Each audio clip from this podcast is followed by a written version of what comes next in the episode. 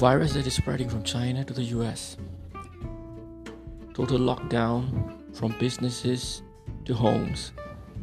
Cancelled NBA seasons, baseball, Premier League, Spanish La Liga, Serie A.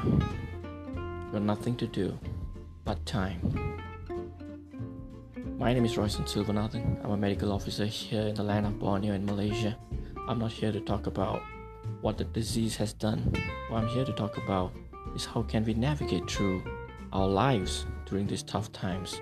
A simple four steps that you can follow that maybe and hopefully will help you through this tough period.